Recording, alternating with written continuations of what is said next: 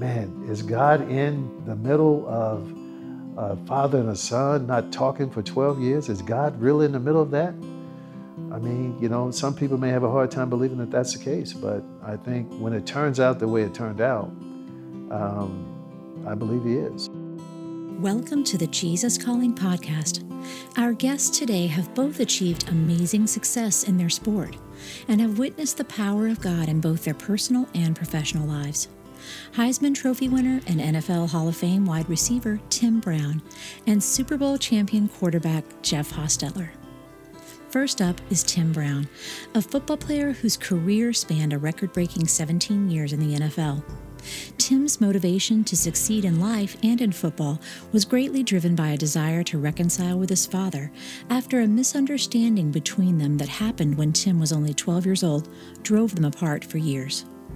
Tim recalls his early days with his family and that life-changing moment with his father that would define his path for over a decade. I'm Tim Brown, 1987 Heisman Trophy winner, 2015 NFL Hall of Famer. I played 17 years in the NFL. We grew up in South Dallas. My two older, it was four of us, four kids and parents living in a two-bedroom place, duplex. And the neighborhood was really bad. All these cuts and scars on my face all happened before I was 6, 7 years old. I mean, you know, one is I found a bullet and I had a hammer, decided bullet should have meet hammer, and it, you know, I mean, just all kinds of things, I mean, happened. So that was my South Dallas days. And so we moved to Southeast Dallas and to a three-bedroom house, little house on the hill. It was pretty nice. And my brother moved out, but the two girls had the bedrooms and not Timmy. So Timmy still slept on the couch. Matter of fact, that's what this dent came from. I rolled out the couch and hit my head on the corner of the coffee table.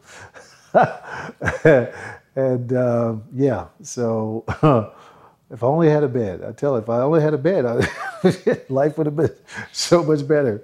But yeah, I mean, you know, mom and dad, you know, had a great relationship, never saw them fighting or argue. Obviously they did, but never in front of us. Dad was a foreman on construction sites, was not a church guy per se, you know, would go with us, you know, Father's Day and Easter, you know. Mom was a missionary in the church, so Wednesday, Friday, all day Sunday she was at church, and if she was there, we were there. So we had to go to church. You know, Dad was working all the time, you know, never saw him miss a day at work, you know. He was a very steady guy, and you know, he partied as hard as he played. He worked, you know, so he owned a nightclub also. So, you know, I mean, really, you know, we would see him for about 2 hours every night. When he got home from work, he'd go lay down for a minute. I mean, go shower, lay down for a minute. Then he was out to his club, you know, and would be home, you know, 12 o'clock to get up at 5 o'clock and do it all over again, you know. That's how he did it. There weren't many of my friends who I knew who had both their parents, or maybe they were the parents were on to their second marriage, you know. So there was always some stepmom, stepdads type situations. But I was very fortunate from that standpoint, and you know. But I think everything changed for me when I was 13. My dad was a little bit of a drinker, and you know, because I slept on the couch in a den. Most of the time, you know, sometimes I would sleep on their floor, wherever. He came home a little intoxicated one night, and it was a late at night. I should have been asleep. It was school night, but I was watching a movie. It was a good movie too. I think it was a Tarzan movie or something, but it was good. And he turned the TV off, and I just sort of said, "Hey, Pop, I'm watching that." But in his mind, the fact that I was coming at him, he thought I was coming after him. And, you know, it was all because of the alcohol, because me and my dad had a great relationship up until then. "Oh, you coming after me? Oh, I'm gonna kill you. Oh, yeah, you gonna come after me." And, you know, hearing those words come out of your dad's mouth, and for him to mean it, you know, was tough. It's tough to hear. And I was like, "Oh, Pop, you know, hey, man, you know, no, I was just, you know, talking about TV. No, you gonna come up to me? No. And I realized he was a little, you know, little over the limit. And so now I was like, okay, let me go get mama, you know, because he's going out to his trunk, and I know he had guns in his trunk because every night he would come home with big buckets of change from the machines in the club, nightclub, and on either side of that bucket were guns on both sides. So when he went outside to the trunk, I was like, wait a minute, this is getting real serious now. So mom is out there. She goes out, and, you know, and she's Gene, you gotta settle down. No. And I can remember, you know, we had this little plastic tree in the corner of the room, and I can remember going and hiding behind that tree as if that tree was going to stop a bullet, you know. But in my mind, I had to do something, you know, and that really changed the dynamics of my relationship with my dad for years, and really the dynamic of the family for a while too. So it was tough. It was tough, but I remember from that time for the next 12 years, everything I did was to get the affection of my dad back. Everything I did. I mean, you know, from football plays, you know, because I never saw my dad at any of my games in high school. Now, I learned years later that he would be there. He just wouldn't be sitting in the stands. He would be at some gate or something where, you know. And I'm telling you, that thing went all through graduating high school, getting a scholarship to the University of Notre Dame, graduating the University of Notre Dame, winning the Heisman, being drafted in the league, making All-Pro my rookie year. I got hurt, you know. I got hurt my second year. I was like, well, maybe this will do it. Maybe this will bring this brother to me, you know. That didn't do it. And I remember buying him a brand new truck in 91, you know, thinking that would do it. And I think it was 92 where I said that this has to stop. I just can't. I mean, it's been 12, 13 years at this point. I can't, you know, when I come in the house, he go out the back door, I go out, you know, I come in the front door, he go out the back door. I mean, it was like, because of my status at that particular point, he really couldn't say anything to me. You know, I was paying for the house, you know, his car, whatever, I was taking care of everything. And not that my dad ever felt like he was, you know, demasculized or whatever, but at the same time, you could tell that it bothered him, you know. So we were never in a room together. I mean, when I say never, that's not an exaggeration. It's it was just uncomfortable for everybody if we were in a room together because people just didn't know what was going to happen, you know.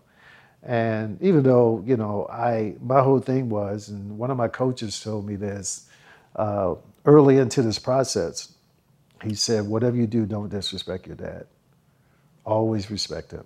You know, because he'll realize one day, you know, but always respect him. And that's what I did. You know, always gave him the utmost respect, never cross word, never, you know, never talk back, anything of that nature. But, you know, so I'd come home and I had made up my mind on the plane that this was going to be it, you know. And I knew the routine. If I came in the back door, he went out the front door, you know, So I did one of my patented moves, you know. He thought I was going to the front door, and I just walked around the house. And by the time I got there, he had made his way. He was coming out the door. I was standing right there. And I said to him, "This has to end today." And I said, and this was the thing that had been... wearing on my soul for a couple years prior was that I was being told in my spirit that I should apologize to my father, that I should ask him for forgiveness. And I'm like, hold up, you know, I bought this car, I bought this house, you know what I mean? I did this, I'm the one and he was the one who threatened me. But spirit said, look, if you wouldn't have gotten out that bed that night, do you think this would have happened? Do you think your dad would have rolled you over and said, "Oh, I'm a kid," you know, do you think this would have happened if you didn't make that move? I couldn't answer that question because I don't think it would have happened. And So that's what I told him. I said, I need for you to forgive me. And I will forgive you, but I need for you to forgive me, and I need for you to be my father. You know, I need for you to be the man that I've known you to be my whole life. And we hugged it out, shook hands, all that stuff.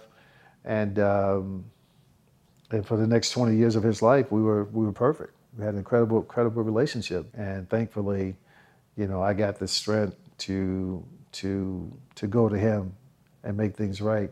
I really believe that changed my life because, you know, that 12 years, because of my mindset, was to do everything as perfect as I could to do something great enough to get this man's attention. You know, what would I've had that same motivation if, you know, I mean, it's amazing how things happen. And so I just wish, you know, you say, oh, you know, I wish I would have done it years earlier, because I was definitely being, you know, it was definitely inside of me to do that. But I had to deal with some things with myself too, you know, and maturing to the point where you realize, you know, what's really happening here and the effect that it can have on, you know, on people years and years to come, you know. God allows things to happen, you know, if at the end of that thing you're still on this earth, then the lesson is for you to get something out of it and try and make the best out of it, you know. You know, it was tough. And that was part of my real battle, because I got to the point where I couldn't look at myself in the mirror. Literally, I should tell people, you know, my little running joke is I'm glad I didn't have a big afro. I had to shape up every day because it would have been lopsided. Because literally I washed my face, I could not look at myself in the mirror because I knew that God was calling me to be different than who I was. And when you're 23 and 24 and 25 and 26, and you go and at the same time, you're having a pretty decent NFL career, so nobody can figure out why are you unhappy? You know, why are you walking around here moping? But they didn't know the struggle that I had going on inside of me, because I knew God had a bigger calling for my life. And I can remember, I don't want you guys to think I'm crazy, but I used to talk to God. I mean, I never heard an audible voice, so I don't want you to think that I heard an audible voice. But I can remember God just telling me, Tim Brown, I need you to do my will. And I would answer him by telling him all the things that I was doing. You know, what I had done, what I had accomplished, you know. Why can't I just stay on this path? And I would hear, oh, is that the problem? So you think it was you who got you a scholarship to the University of Notre Dame on a team that was 4-25-1. You think that was you. Is that the problem we have in Tim Brown? Well, you think it was you who allowed you to win the Heisman Trophy, become the first receiver, to break all these records, to hurt your knee and to come back and to be playing. You think that, is that the problem that we're having? That you believe this is all you? And then you get to go, wow. God was there all the time. And I said, Lord, save me good. You know, I need everything that you have. I need it to be able to do what I have to do. I mean, I'm in the middle of an incredible career right now. And, you know, I got a locker room I got to go back to that is full of mess, that a lot of it I brought into the locker room. Let's be honest about it. And now I got to go and tell these boys, I'm not participating in that anymore. I'm not going to do this. I'm not going to do that. It's not an easy thing to do. Not just a locker room, in your job, wherever. You know, all of a sudden say, hey, that's not me anymore. Now you are being different. You can say you're not if you want, but you are being different. And it took a while before, you know, I mean, I was being mocked, you know, I was all those kind of things, you know. But I think after a couple of years, the guys realized that I really meant what I had said, and they really started to support me, and that became a big boost in my spiritual walk, because I knew at that point that if you do this thing right, then people will follow you. And they want to hear what you say. Even the same people who are mocking you, all of a sudden are pulling you over going, hey man, you know, I've never seen anybody do this like you're doing it, you know. What's going on, you know, and it gives you a chance to witness to them, you know. Man, God took me from doing X, Y, and Z to this, to where I am now. You know, but we just have to be strong enough to understand that, you know, if God allows something to happen, then he means for something good to come out of it. And if we have the opportunity, if whatever happens take you out, then the lesson is not for you. The lesson is for the people left behind. But if you're still here, man, you gotta dig down deep, and that's hard. As Tim began to see the fruits of answering God's call in his life, he also began to see his career wrap up in a way that he never expected, setting a record for the longest career as an NFL player, 17 years. People are starting to say, hey man, you know, your numbers are looking like they can be Hall of Fame numbers, you know? And you know, Hall of Fame is not something you can even think about, you know what I mean? It's so big, you know, for an NFL player that it's not something you can even think about. So, but I remember, you know, being full of pride, even after I'm saved and all this good stuff, you know, that I was in prayer one night, and as clear as day, I heard, I don't have you here just so you can be in the Hall of Fame. I have you here so you can touch men. I'm telling you, I got off my knees boxing with God that night. I mean, if my wife would have walked in the room, she would have thought I'd lost my mind for sure that night. Because I was saying, look, I got a thumb that does this. I got a shoulder that pops out of place when it wants to. You know, I got a 11-inch scar on my knee right here. I need to be in the Hall of Fame. I ain't thinking about no men. I need to be in the Hall of Fame. And God reminded me again, here we go again, Tim. Here we go again. Do I need to remind you again of who has really been in charge? And it's at that point where I realized God had been setting me up my whole life. Tim is now enjoying a new season of his life and how God has guided his path to use his influence as a football player and his personal story of reconciliation with his father to help others reach their dreams and overcome their hurts. He shares a passage from Jesus Calling that underscores his feelings about where God has brought him. October 29th, linger in my presence a while. Rein in your impulses to plunge into the day's activities. Beginning your day alone with me is essential for preparation for success. A great athlete takes time to prepare himself mentally for the feat ahead of him before he moves a muscle. Similarly, your time of being still in my presence equips you for the day ahead of you. Only I know what will happen for you this day. I have arranged the events you will encounter as you go along your way. If you are not adequately equipped for the journey, you will grow weary and lose heart. Relax with me while I ready you for action. Ephesians 2:10, Hebrews 12:3. That's something that hits home with me. You know, one of the things that I used to do is to literally steady myself on the floor and just lay down and think about everything that I was about to do. And I would think about, you know, the guys who I was playing against, and the techniques that they use, and how I was going to defeat those guys, you know, doing different things. So it is something that you know, man, I never really thought about how awesome would it be to do that and think about God's word while you do that. Yikes, that would be really deep. I don't know if I can get up. I'd be crying too much. I wouldn't be able to get up. Oh, but that's an awesome little passage right there. So there are just so many things we have to deal with in this world that can be overwhelming. I mean, literally, they can be overwhelming. But there's just so much comfort and peace in knowing that, man, I know he's got me.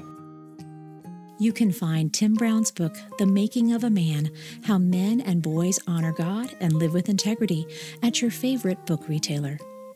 Stay tuned for our talk with Super Bowl champion quarterback Jeff Hostetler after a brief message about a beautiful new edition of Jesus Calling. Motherhood. It's a journey like no other, teeming with love, unparalleled dedication, and moments that pierce the very essence of your soul. It's a trek that demands to be celebrated, lauded, and embraced in its entirety. Celebrate the moms in your life this Mother's Day with two beautiful gift books, Jesus Calling for Moms by Sarah Young and Grace for the Moment for Moms by Max Lucado. These heartfelt devotionals will remind the moms in your life just how special they are. Jesus Calling for Moms and Grace for the Moment for Moms are available now where all books are sold. During times of transition and unknown next steps, it's more important than ever to cling to the promises of God and to tune your ear to what Jesus has to say. Jesus Calling for Graduates is an encouraging compilation of 150 devotions from Sarah Young's brand. Grads will find topics such as discerning God's will, self-worth, trust, support, and much more. Jesus Calling for Graduates is perfect for both high school and college graduates as they embark on the next chapter. Look for our special custom edition of Jesus Calling for Graduates, available exclusively at faithgateway.com.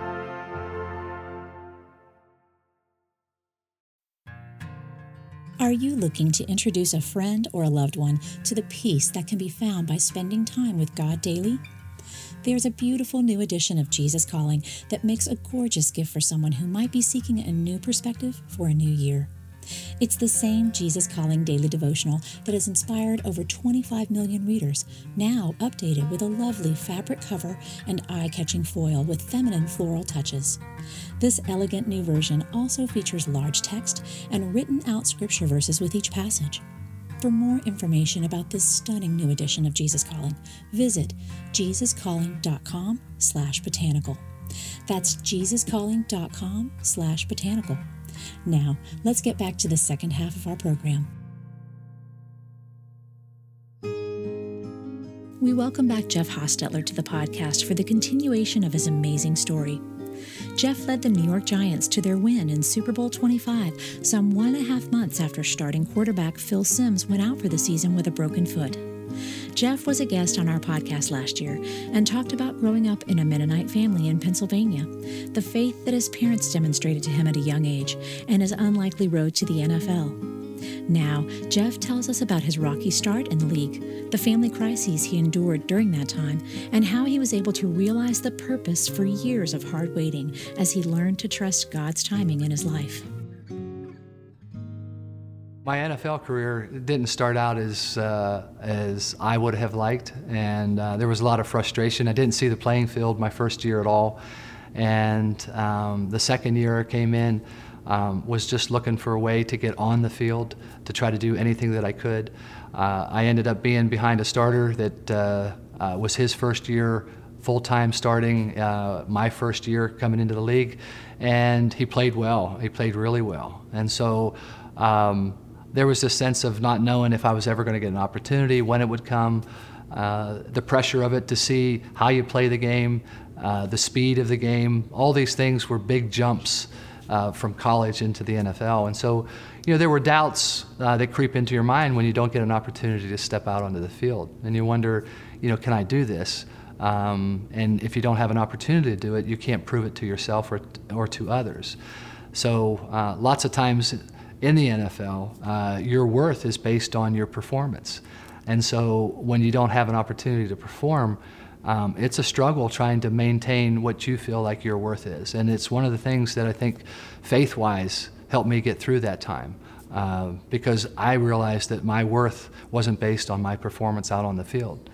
And that's a tough thing to be able to handle in that. And I know why God had me in the NFL. I know why He had me in football. If you look at my Bible is outlined, underlined, pages turned down, and all those times were during football. Those were the times when, you know, my heart was struggling, and I needed to know that you know, God had me and that He had a plan for me. And I go through that at times and look and see the pain at times, the hope at times, just through those highlights or underlines. And I know, you know, God had me there for that reason. He was teaching me a lot of things. He taught me about patience. My faith, I think, is a constant part of my life. It is interwoven into my life and through all my football playing days.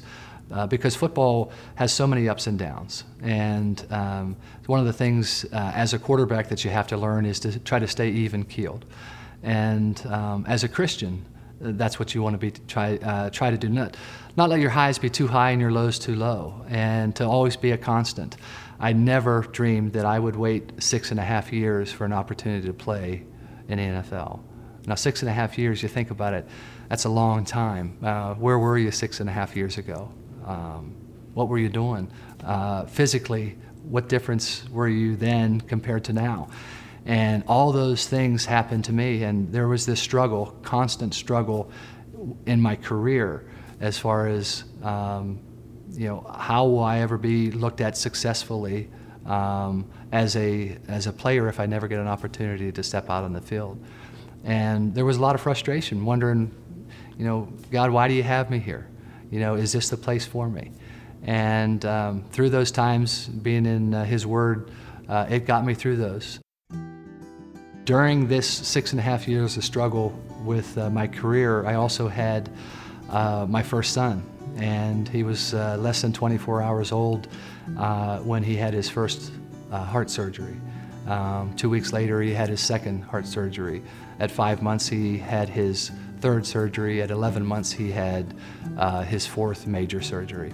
And so I have this career path that's really struggling, and then I have this personal family path that's really struggling. And I can remember at that time thinking prayer. I can remember going out to the back of my house in New Jersey after hearing that we would check my son's statistics and vitals and trying to figure out, you know, whether he was going to need another surgery or not. And each time that we would check, the news just seemed to be one bad piece of news after another. And I can remember going out on the back deck and just sort of yelling at God, saying, God, you tell me if I have the faith of a mustard seed. I've been praying for the faith of a mustard seed, all right?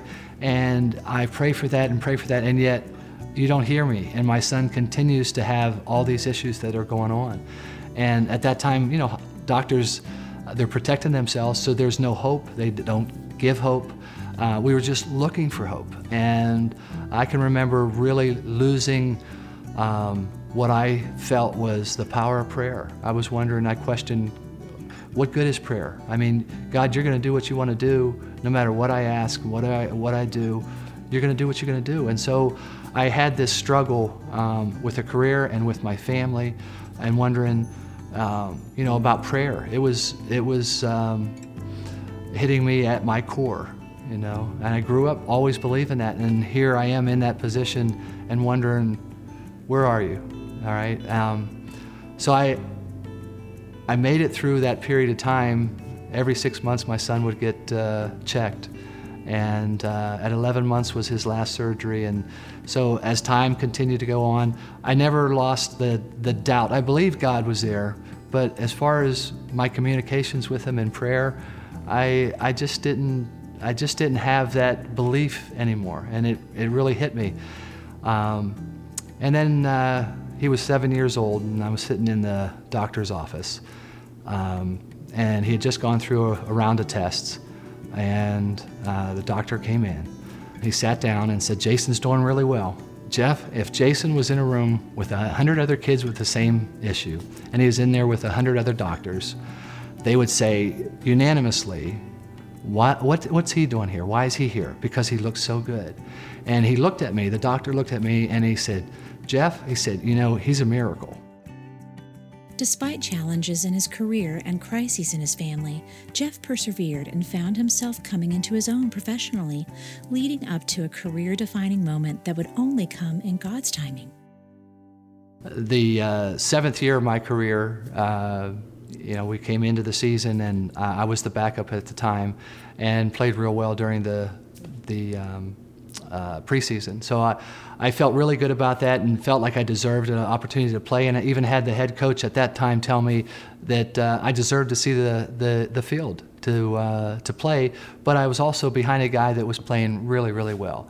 And so I didn't know if I was going to have any opportunities or not, but I felt better as to where I was professionally. And then all of a sudden, I think it was somewhere around the third or fourth game of the season, Phil Simms was the starter. He went down. I came in, and we ended up winning a game. We were down 19-10 with 5 minutes left in the game, and was able to bring us back and win the game with the last second field goal. And so it was a it was an awesome opportunity for me to go out and show and do something that I've always wanted to do but never had the opportunity. About a couple, 2-3 weeks later, out of the blue, we're in the middle of a game. Simms is fine, he's playing, and Parcells yelled out, "Hostetler, you're in." He was testing me, and this was during a game where the outcome was not decided, and gave me the opportunity. Came in, Phil wasn't hurt, went in, we drove the field, I scored on a scramble, and it gave me a lot of confidence because I knew the guys around me all believed that I could play, and my head coach believed that I could play, and he was testing me, and he put me in, and I passed. And I thought, things are looking up. I didn't realize that that was going to be the last time I was going to step on the field for quite a while. And through that time, having that taste of being on the field and being able to go out and perform, it was tough to go back to not playing again. And through the game after game after game, I didn't see the field, and I got really, really frustrated. And I think 6.5 years of that just finally came out. And it was a night after practice. I think it was on a Wednesday night. Came home, sat down with my wife at the dinner table, and we were clearing the table afterwards, and I just told her, "Babe, at the end of the year, I'm done. I can't do it anymore." And you know, I said, "I'm just too frustrated." I said, "Let's go back home, and I'll make things work, and I'll figure out something to do." And she was all for it because she saw the frustration in me. And you know, 6.5 years, that's a long time to give it a chance. Well, that week, that Sunday, Phil Simms went down, got hurt, and 6 weeks later, I was standing at the podium having just won the Super Bowl.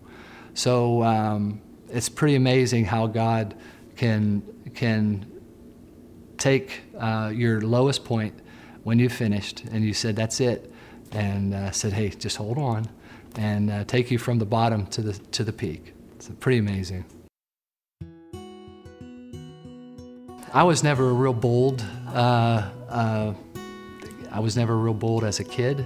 I was really shy, very reserved, and kept to myself. So again, I look back and I see what God's taken me from and what He's produced through football. Because as a quarterback, you can't be shy and reserved and held back. You know, you're supposed to be a leader, and you have to do things a certain way, and you have to present a certain attitude and presence. And you know, that's contrary to being someone that's shy and reserved. And so the Lord taught me a lot of things through football, and you know, those things were able to help me to become bolder in who I am. And I at times. Without being without having to speak, let my actions speak. And I think I had at one point one of the greatest compliments from Lawrence Taylor, who was a linebacker in the Hall of Fame with the Giants, and just as tough and mean as they come. All right, and after games that we would win, at times he had a restaurant and a bar, and he would invite all the guys back to his place just to celebrate the game and that. And he had some other people there that I really didn't want to associate with, and I always turned them down. And one of the biggest compliments to me was one time he came back down and he was inviting everybody, and he looked at me and he said, "Hossie, I'm not even going to invite you because I know you're not coming." And it was because he knew what I was about. He knew who I was. And it was a compliment to me. Because there was a respect from a man that top of the football world, and yet respected where I stood as a Christian man. So you know, there were a lot of positives as far as the opportunities to play. When I went to the Raiders, it was probably the greatest group of guys I've ever played with. We had We had probably 30 Christian guys on that team that when you think of the Raiders, you don't think of that. And so, you know, God constantly surprised me as to the people that he would put around me to support and to be part of. 1998 was my last year, and I was going into the off season, and I determined that I really didn't want to get back into it. I was at the Washington Redskins, and I didn't enjoy my time there. And I thought, well, if there's another opportunity, I won't close the door, but I'm not playing along doing it anymore. And my sons, they were a little older at the time, and they all were encouraging me to go because they could understand it more. And then it was in June of 1999, and my son Tyler was 8 years old, and he was at a friend's house. And we didn't know that his friend was 9, and they had a 6-wheel gator, an ATV, and their parents had allowed them to ride it without being supervised. And Tyler was driving, and it flipped and landed on him, broke his neck. He was paralyzed from the neck down, and we were devastated. It was one of those times where I can remember sitting in the room, and I still see Tyler's eyes just yelling, "Daddy, Daddy, Daddy," and not being able to do anything. And I remember being in a intensive care room with my dad and just bawling my eyes out, because here I am, his dad, I'm supposed to protect him, and yet I failed, and he may never walk again. What am I going to do? And I remember my dad telling me, Jeff, you got to give it to God. You just got to give it to God. And he said, whose hands would he be better in? And it was tough because, you know, as a dad and as an athlete, you want to be able to control things and help and do things to make sure everything's right, and I couldn't. And to give him up to God and just put him in his hands was really, really tough.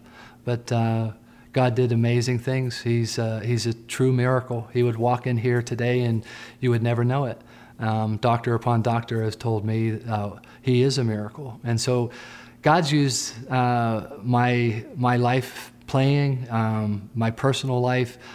He's taken me through all these ups and downs, but the one constant is that he's always been there.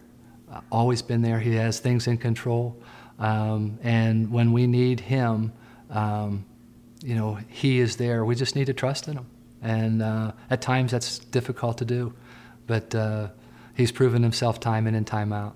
That's what started our Haas Foundation, the things that we had gone through as a family, and realized, you know, how difficult it is on the core family, not only my wife and I, but the other kids, how difficult it was for them to go through things, because when your child's going through something, you know, your whole focus is on your child, and you've got other kids that you kind of leave by the wayside. You don't leave them by the wayside, but you know, you can only do certain things, and so we think about those times and how difficult it was, and I see how difficult it is on families when they're going through things that are similar, and how many families are torn apart. And so we started a foundation called the Haas Foundation to try to help those families that are going through something traumatic as an injury or an illness, so that we can kind of supplement some of the things that are going on, so that they don't have to worry about those things, so that we can give them the opportunity to be with those that are struggling.